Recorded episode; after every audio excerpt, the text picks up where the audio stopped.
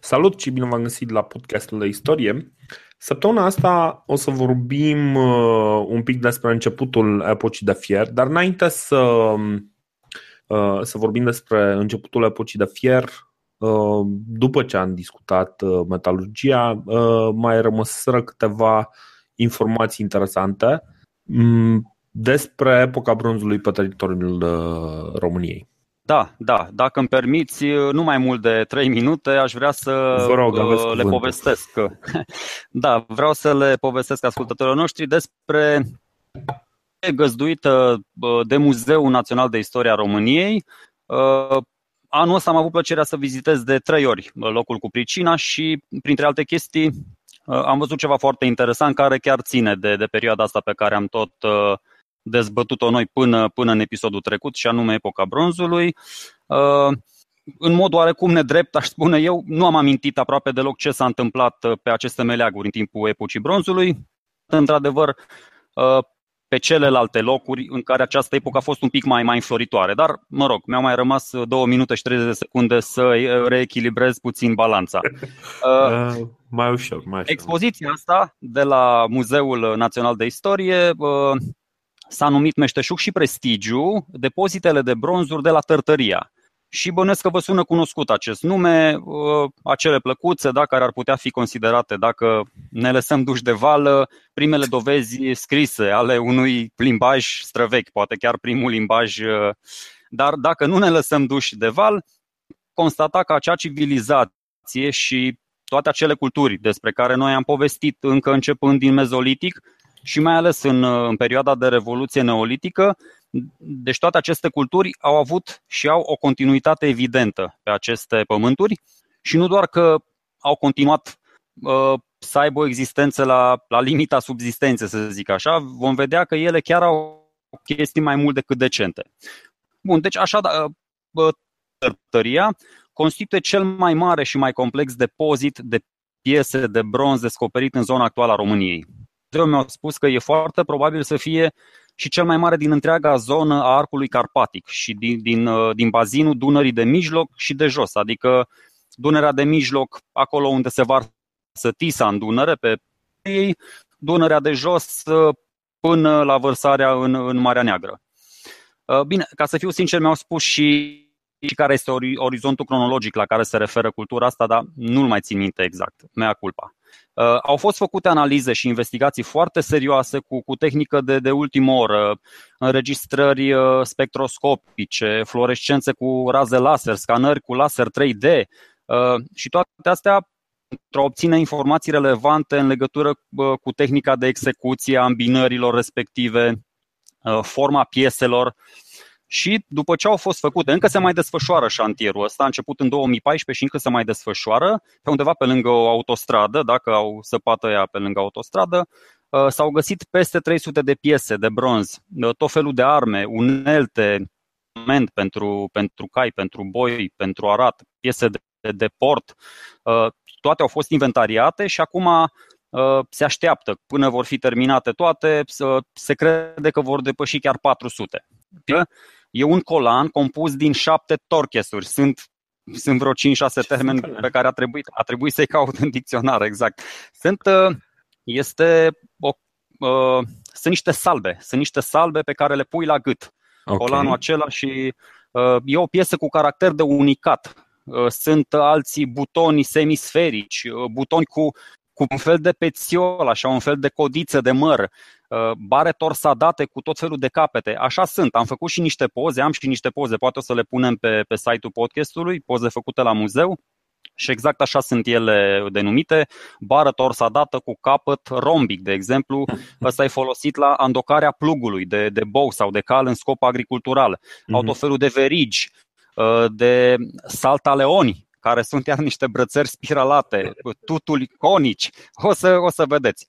Și ideea este asta, că sunt 400 de piese de bronz, uh, acum judecată de valoare personală, nu sunt un specialist într-adevăr, dar când le găsești pe toate în același loc și atât de diverse și atât de complexe și uh, pe de o parte chestii comune a pământului și pe de altă parte obiecte de lux, bijuterii, da, care denotă o oarecare stratificare a populației, te-ai putea gândi că și aici a fost o așezare urbană.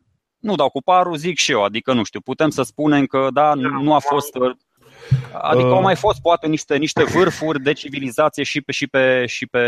Pentru că deocamdată e, e destul de, de recentă descoperirea și încă nu s-au tras toate concluziile. Ăștia încă mai analizează puțin până vor veni cu o, cu o concluzie finală. Bine, chestia este că nu ne lipsesc, um, ne lipsesc genul de așezări uh, de magnitudinea celor din uh, Grecia miceniană, știi? Nu avem genul ăla de palate ca cel de la Micene. Uh, da, există și la noi aceeași tendință de a se urbaniza o parte din populație. Rămâne totuși o populație rurală, după definiția noastră, uh, care mm, rămâne la munca câmpului și cu, într-adevăr, o elită, probabil, uh, care se uh, strânge în jurul câtorva așezări. Dar există acele așezări, citisem ceva despre o așezare la Serata Monteoru, de exemplu, um, o astfel de fortăreață a unui războinic, a unui șef războinic, warlord.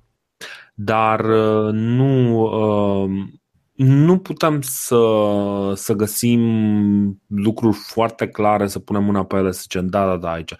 Clar, civilizația se dezvoltă. Nu neagă nimeni uh, lucrul ăsta, mai ales în momentul în care ai una din cele mai mari depozite de,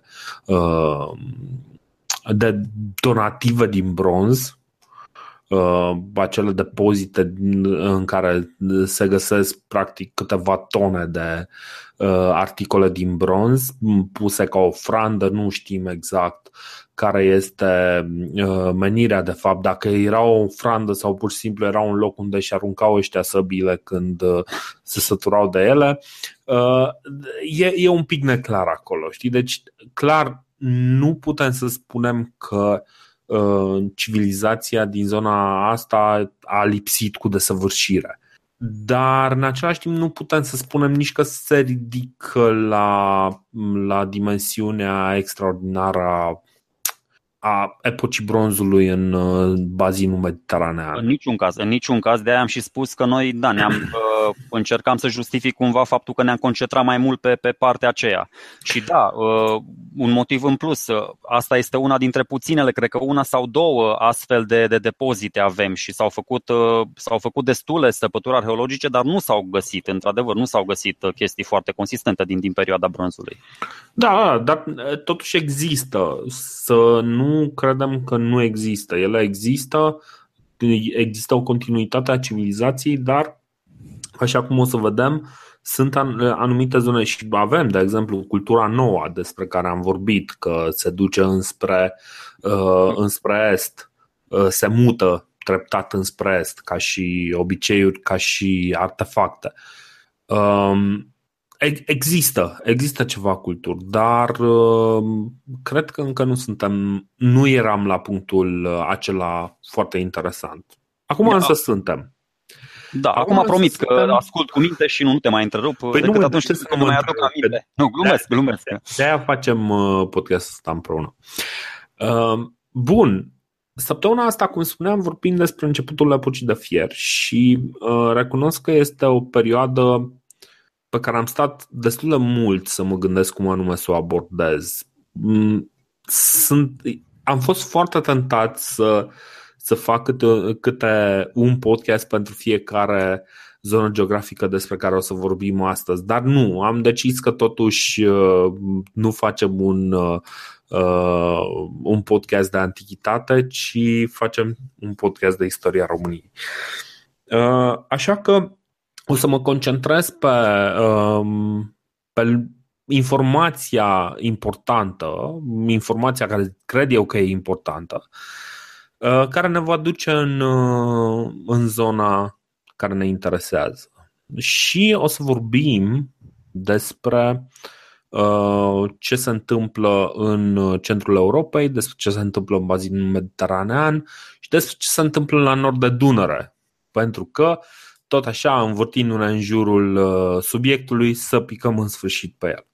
Și o să vedem că avem, uh, avem cum să. avem niște uh, punți de legătură foarte bune.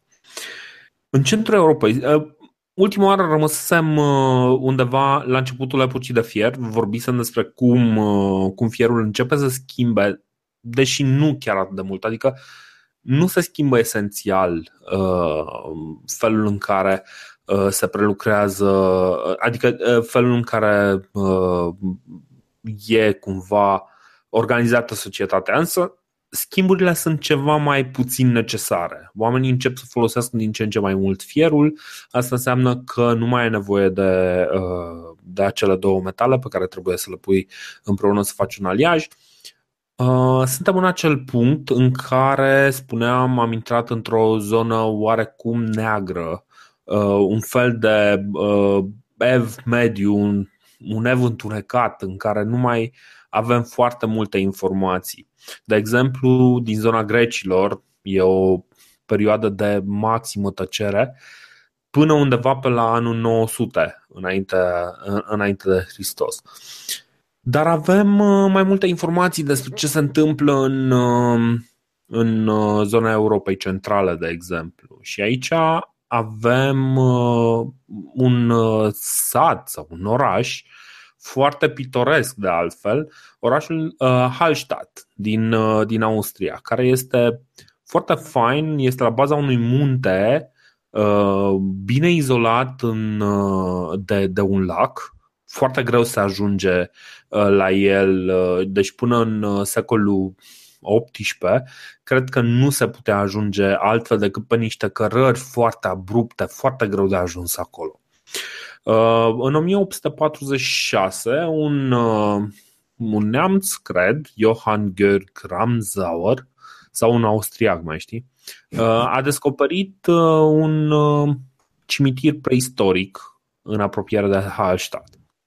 După ce a reușit să vadă mai multe, deci practic să continue excavările și să afle mai multe despre ce se întâmplă acolo. Um, a descoperit de fapt uh, undeva la 1000, 1500 uh, de, de morminte și era clar că erau urmele unei așezări uh, care erau oarecum atipică zonei respective. Și um, după aia s-a mai descoperit, sau nu știu, mă rog, cumva se știa că exploatările de sare, pentru că acolo în, la Hallstatt e o mină de sare, uh, s-au descoperit și s-au înțeles ceva mai bine uh, minele de sare uh, de la, din acea zonă, care erau foarte mari și au fost exploatate mai ales în neolitic, dar uh, și foarte mult uh, undeva între 800 și 150, asta ar fi perioada de înflorire. Acum, fiind una din primele mari descoperiri din această serie, uh, hashtag a dat numele unei, unei culturi care cultura nu neapărat se referă la perioada de gloria așezării de la Hallstatt, ci se referă la un complex ceva mai, uh, ceva mai mare care uh, se dezvoltă în centrul Europei, uh, începând de pe la 1200 până undeva pe la 450 500 înainte de Hristos. Se văd o mulțime de artefacte, unele cu valoare artistică, altele clar folosite pentru luptă, Uh, iarăși, uh, cultura Hallstatt este o cultură foarte bogată și va fi urmată de ceea ce se numește cultura laten. Acum, pentru că deja cumva am obosit și eu să tot vorbesc despre culturi, vă anunț totuși că asta e ultima oară când vorbim despre culturi per se. Uh, pentru că de aici încolo o să avem nume și latent, de exemplu, o să vorbim despre cultura latent, de fapt, uh, sub numele de celți. Um, la fel cum, de exemplu, cultura care, uh, care va sta la baza uh, romanilor sau etrușcilor va fi cultura Villanova. Dar asta e, cred că, ultima oară. Ceva în episodul trecut de ea, da. Da, da, da, am amintit ceva. Dar e ultima oară când, când pomenim de, de culturi, pentru că deja începem să, să avem nume și o să vedem uh, de ce. Uh, practic, uh, cultura asta Hallstatt cucerește, să zic așa, întreg centrul Europei, se întinde până undeva, până, în, până aproape de teritoriul României, clar în bazinul panonic și în mod sigur populația de aici, să zicem niște prototraci, dacă e să pună sau protodaci, uh, sunt în comunicare cu, uh, cu acești uh, um, cu această cultură Hallstatt. La fel și, și zona sudică din, a Europei, zona mediteraneană, este în comunicare și oarecum influențată de, de această cultură și ea se întinde până, până în uh, Marea Britanie, unde, o să, unde știm cumva, știm că uh, Chelsea au o istorie ceva mai îndelungată.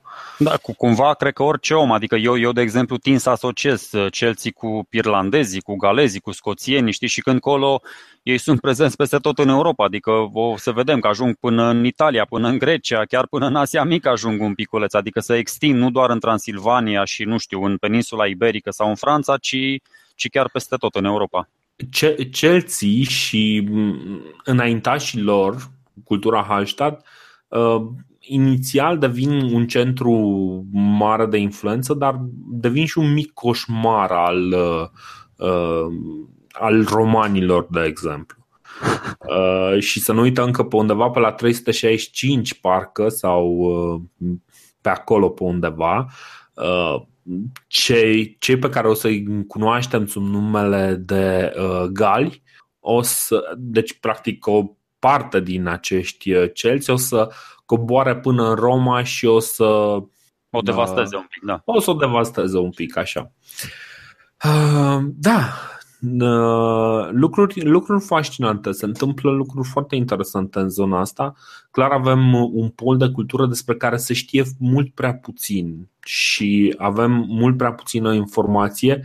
Nu neapărat că avem puțină informație în, uh, din punct de vedere istoric, dar cred că avem prea puțină informație din uh, punct de vedere a culturii populare. Adică e foarte puțin ce știm noi în general despre aceste culturi, care sunt totuși culturi majore. Unul din motive este că nu au lăsat foarte multe lucruri, n-au rămas foarte multe urme scrise, n-au rămas foarte multe lucruri în urma lor alt, altceva decât ce găseam în mod normal la exploatările astea uh, din Neolitic sau știi, deci nu a rămas ceva deosebit, doar clar se vede că uh, populațiile astea au fost active. Și într-un fel e păcat, e, e o zonă foarte interesantă și iarăși mi se pare că ar fi fost foarte fain să stăm să discutăm mai mult uh, pe tema asta, dar nu e neapărat de interes acum pentru noi. Na, din păcate, singurele informații le luăm din, din necropole, adică, na, cum ai zis și tu, să găsesc niște necropole, niște morminte, unii au fost incinerați, alții au fost înhumați și analizăm și vedem ce s-a întâmplat. Că mai mai mult alte, alte izvoare nu prea avem, din păcate, da. Exact, exact. Uh, apoi avem în est triburile scitice, care vin de undeva la nord de Caucaz. Uh, ele încep uh, undeva în pe la 1200-1000 să se extindă și în nordul Mării Negre, practic se mută mai spre vest. Uh, în timp ce mm, sciții urlă înspre ei înșiși Go West, evident uh, dislocă o parte din populația care era, uh, care era deja stabilită și are loc un fenomen foarte interesant numit um, invazia traco-cimeriană, care este. Um, cu cât citesc mai mult despre ea, este o chestie din ce în ce mai dubioasă, pentru că îmi dau seama că nu a existat. Asta dar... să te întreb și eu despre ce vorbești, dar... Uh, da, deci este până undeva prin anii 80 uh, era vorba de o invazie a cimerienilor care ar fi uh, fugit de fapt de, uh, de ăștia de, de știți și ar fi început după aceea să atace uh, Anatolia. Pe unde au făcut uh, lucrul ăsta? L-au făcut evident trecând pe teritoriul țării noastre uh, și uh, ajungând după aceea în, uh, în Anatolia. Știi? Aha. Ah, ok. Mm, are, are sens. Na, vine cineva mai puternic spre tine, te duci și tu mai în, în partea cealaltă.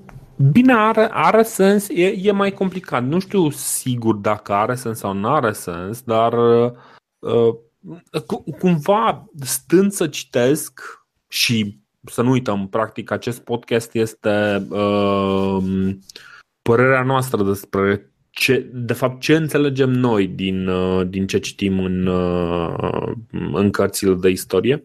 Deci, din ce înțeleg eu, uh, această migrație a cimerienilor, a tracilor și cimerienilor, poate fi văzută ca câteva triburi încercând, fiind ceva mai mobile și atacând centrul Anatoliei, nefiind neapărat reprezentativă pentru populația care era în zona asta. Știi? Uh, și de asta zic, este foarte greu acum. Uh, toată lumea vorbește despre invazii, de exemplu, uh, la greci vorbim despre invaziile doriene care ar fi, uh, ar fi destabilizat uh, uh, Grecia miceniană și ar fi adus acea perioadă de Uh, de liniște din punct de vedere istoric. Uh, dar iarăși, lucrurile sunt un pic ciudate, deci nu suntem foarte siguri uh, ce se întâmplă, care sunt mișcările. Știm că în această perioadă, de fapt, ce știm este că încep să se cristalizeze primele popoare, să zic așa, pe care le cunoaștem. Tracii la nord de greci, uh, sciții la nord de, de Marea Neagră, uh, celții în centrul Europei, grecii, care iarăși cumva ei sunt un amestec de uh, ionieni și dorieni care mm, se izolează, nu se izolează neapărat, dar se grupează așa pe polisuri, pe, pe orașe și uh, după aceea fac uh, o să facă ceva foarte interesant și o să vorbim și despre ce, ce o să facă Grecia. Acum, Uh, apropo, apropo de greci, apropo de greci, uh, doar atâta. Uh, informațiile cele mai numeroase despre celți și despre sciți le avem de la greci. Asta, da, da, să, clar, na. clar, clar. Uh, ăsta e motivul pentru care o să și vorbim despre greci. Și ăsta a fost, cred că, motivul și pentru care am uh, ales să vorbim atât de mult despre greci, despre ce se întâmplă în bazinul mediteranean, în ciuda faptului că mm, România nu are ieșire la Mediterana. Uh, da, cumva fascinant faptul că, că se întâmplă lucrul ăsta. Am zis practic de ce se întâmplă în jurul nostru. Știm că există totuși o mișcare de triburi, știm că încep uh, sciții să se așeze la nord de, uh, de Dunăre, uh, la nord de, nu numai de Dunăre, ci de Mare Neagră. Mare da. Știm că în vest avem triburile celtice. Ce avem la sud? La sud o să vedem că avem, avem practic comunitatea tracică care se întinde pe tot teritoriul Bulgariei și pe teritoriul României, care este văzută cumva de greci unitar. Uh, ei văd popoarele tracice ca pe un singur popor uh, și triburile individuale uh, mai apar, se mai individu- cumva se mai um, se mai actă unul și mai, mai iese cumva în față, dar în general toți sunt văzuți ca traci. Cumva îi înțeleg pe greci. Grecii au, mai ales în perioada clasică, au împărțit lumea între noi și Restul barbari. Lumii. Corect. Știi? Deci lumea civilizată și barbari și tot ce se întâmpla la nord de greci erau barbari. Nu neapărat, uh, barbarii nu erau neapărat uh, uh, așa cum percepem noi cuvântul barbar acum, uh, ci doar nu aveau uh, toate calitățile pe care le avea, de exemplu, un grec în mod normal. Și hai să vorbim un pic despre asta. Dar asta, înainte să. Apropo, asta rezultă și din descrierile pe care le fac grecii celorlalte populații. Da, Uite, da. de exemplu, o să, o, pe o, cel... Să da. o, o să ajungem acolo și o să vorbim.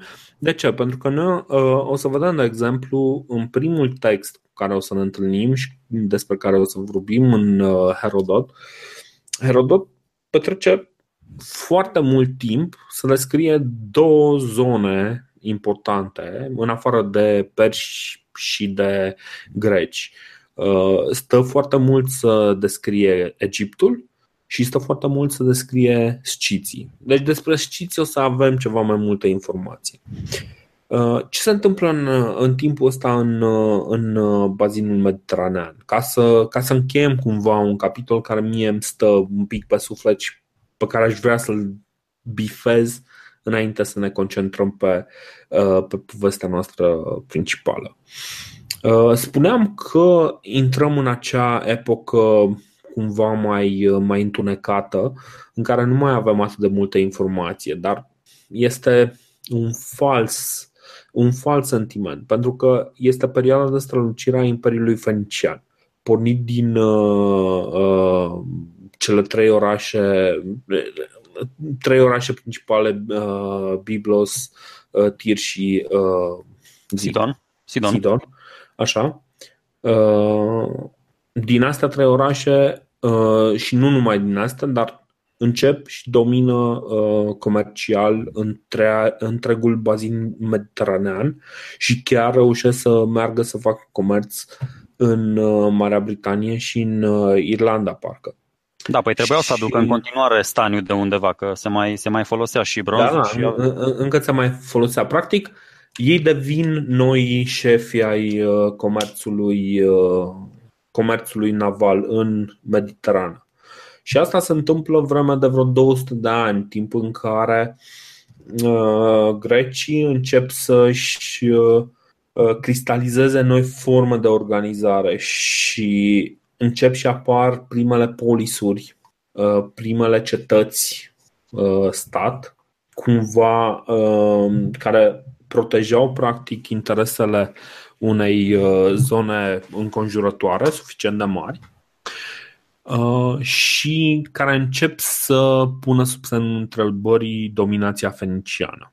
Acum fenicienii nu știu cât, uh, cât erau ei războinici și cât erau ei uh, mai mult oameni de afaceri, negustori, dar în mod clar în mintea mea rămân ca niște negustori în primul rând. E, asta vreau să spun și eu.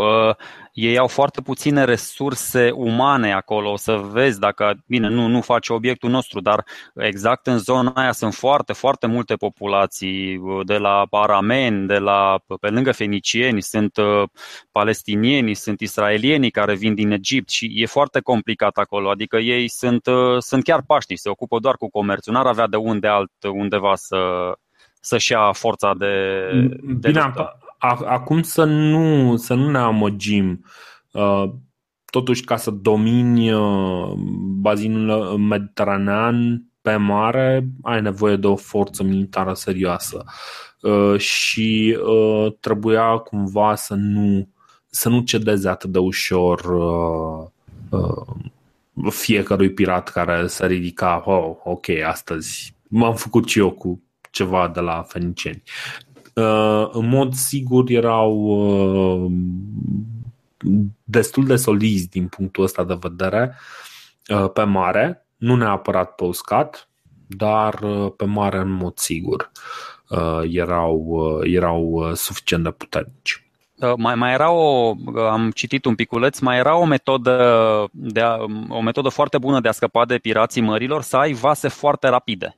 Și ăia, da, chiar și... dacă veneau spre tine, tu puteai pur și simplu să-i ocolești și na, chiar, chiar nu te ajungeau. Era, era, erau mm-hmm. foarte frustrați când ei veneau din Cipru, îi vedeau pe ăia că vin așa într-un collision course și pur și simplu fenicienii cu toate catargele prinse puteau să-i ocolească foarte lejer pe ăștia și rămâneau cu buza umflată așa. Bine, o navă, o navă încărcată nu prea lasă foarte mult spațiu de manevră.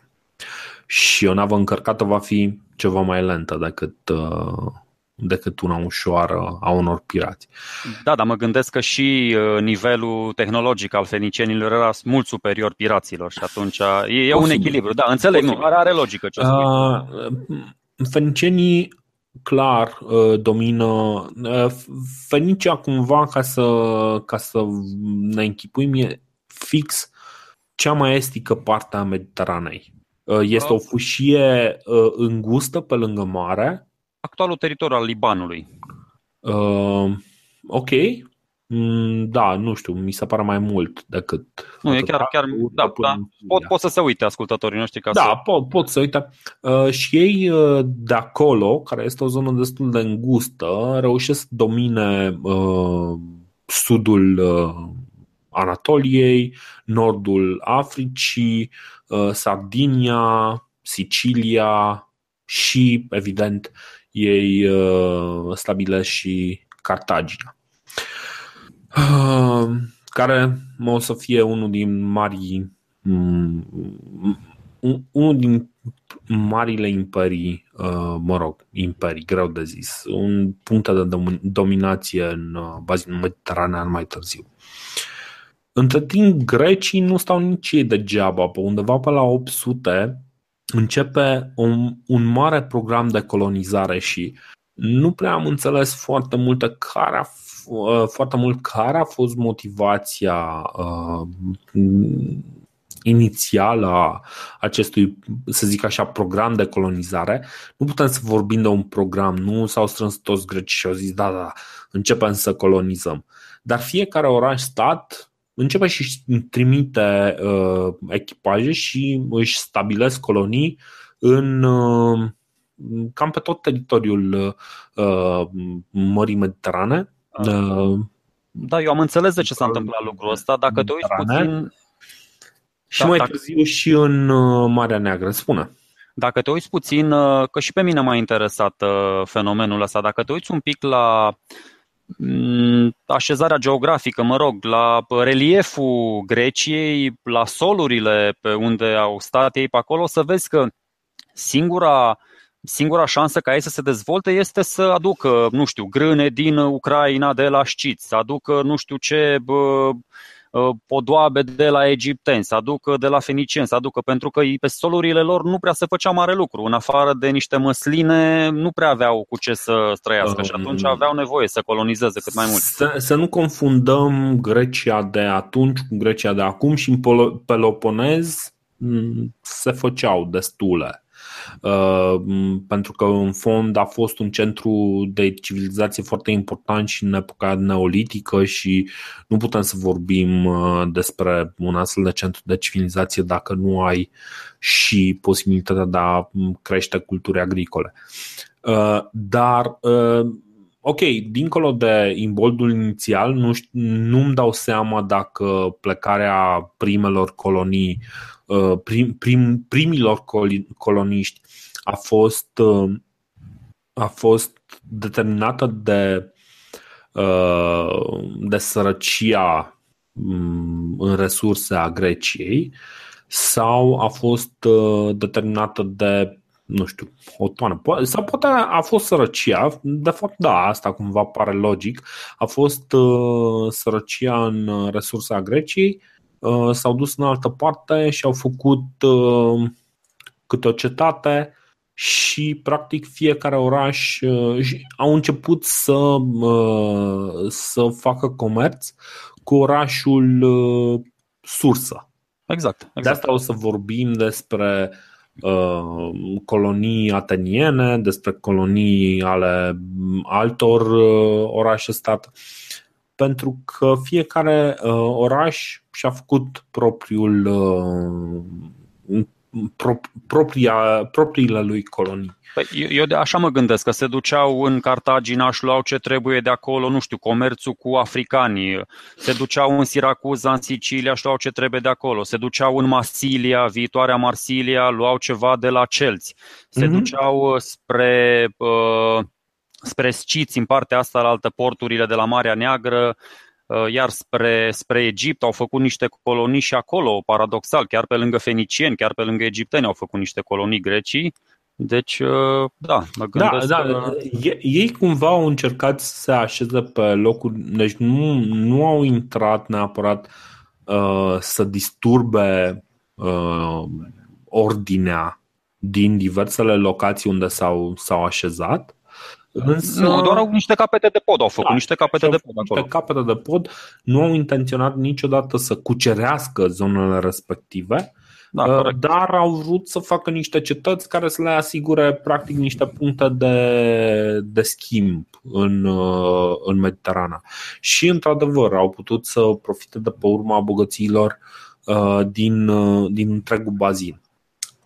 Chestia asta e foarte importantă pentru noi, pentru că acum încep să se să apară pe tot cuprinsul Mării, Mării Negre să apară tot felul de cetăți. Și pentru prima oară avem uh, un popor care scrie, care lasă cuvânt scris în urma lui, um, care vorbește despre ce se întâmplă în, uh, în zona României.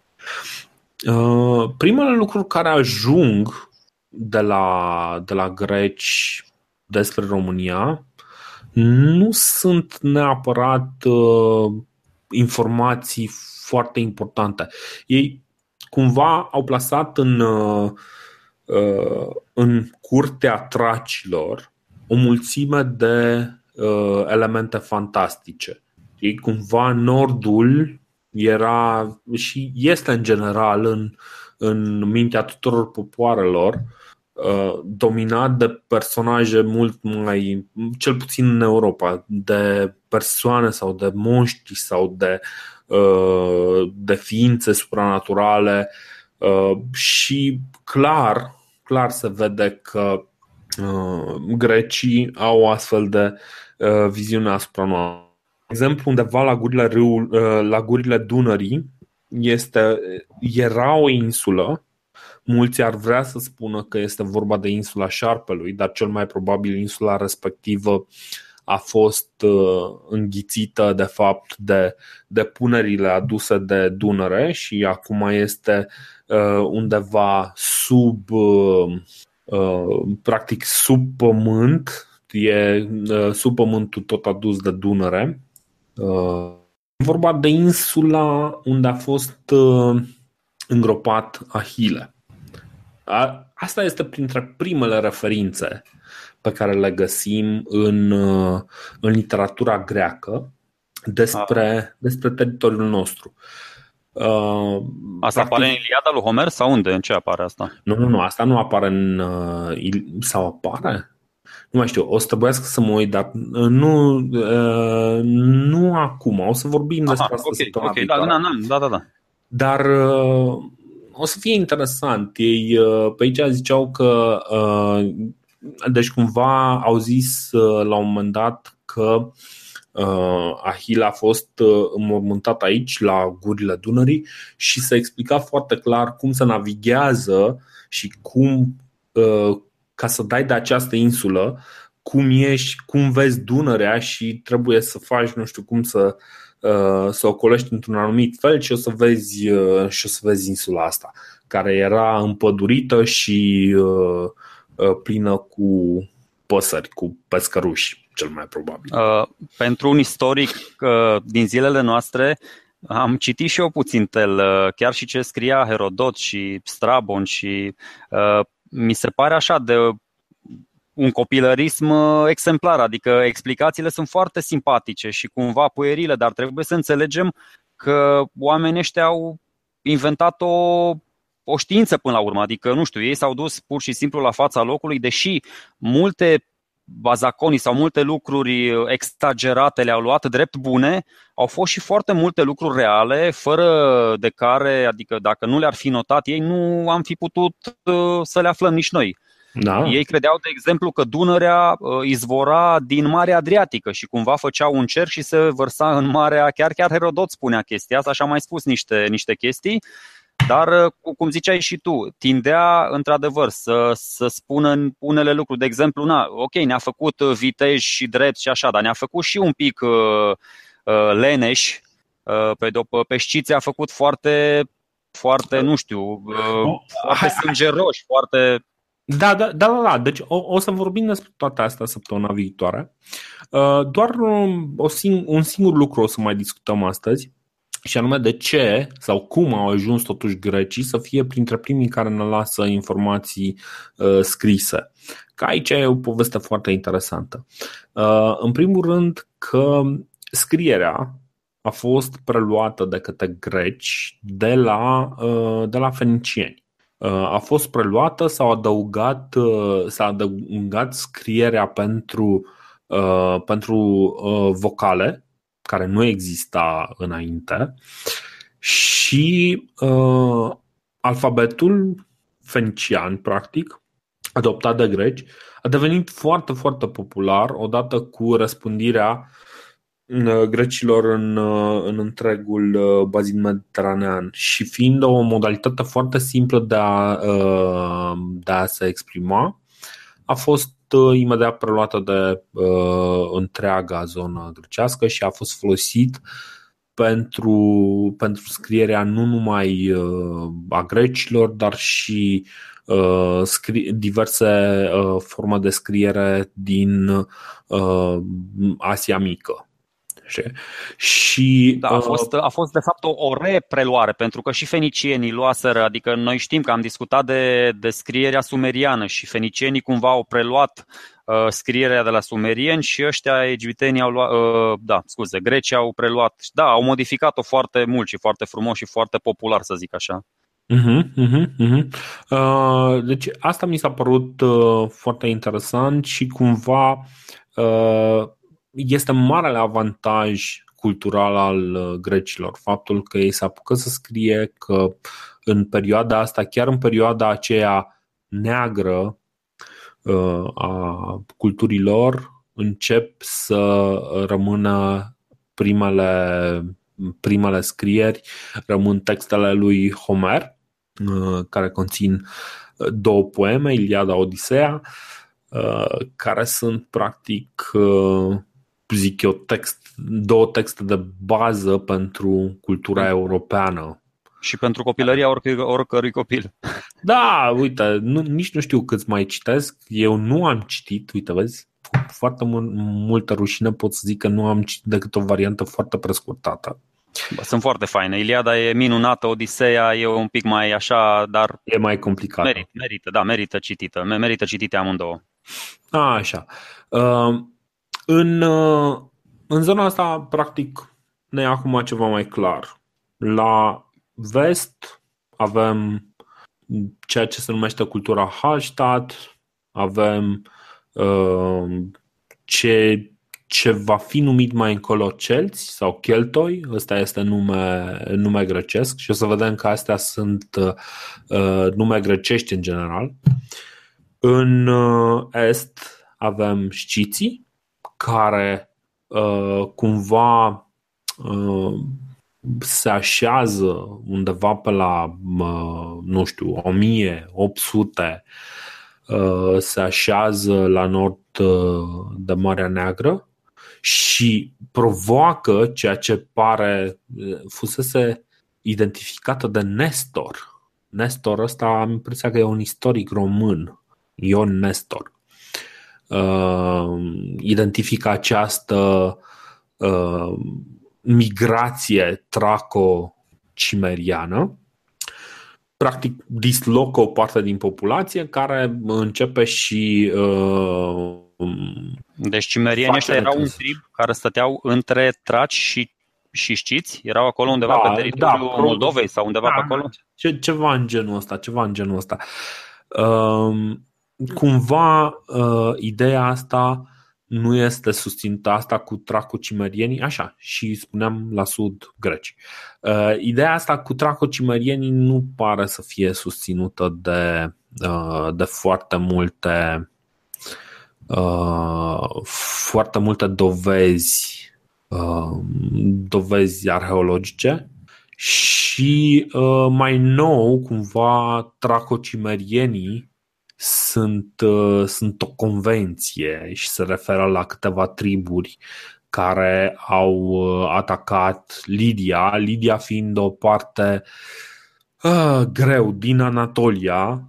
E o parte importantă pentru greci, de exemplu, dar este foarte puțin importantă pentru noi. Corect. Uh, Cumva... Bine, s-au, s-au, s-au, des, s-au desfășurat timp de 2, 3, 4 secole, au tot fost lupte între sciți și traci acolo, adică nu poți să zici că ăștia, fiind o societate pastorală, că asta făceau ei, se duceau cu cai, își luau saci în spinare, cu vitele, cu nu știu ce, mai mâncau brânza de la vaci, mai nu știu ce, adică asta făceau ei, na, se, se duceau și cucereau, erau un fel de precursori ai hunilor, dacă vrei să zici așa, sau ai mongolilor. Nu, nu, nu chiar, nu chiar nu au absolut nicio legătură. Da? A, eu așa îi vedeam pe știți. Uh, dar uh, nu, erau într-un fel, da, poți să spui că sunt precursorii, uh, precursorii uh, hunilor și mai târziu a mongolilor, pentru că există o continuitate întreaga, întreaga uh, cum îi spune, stepă Uh, care începe din, uh, din Ucraina, se duce până în Mongolia și, într-adevăr,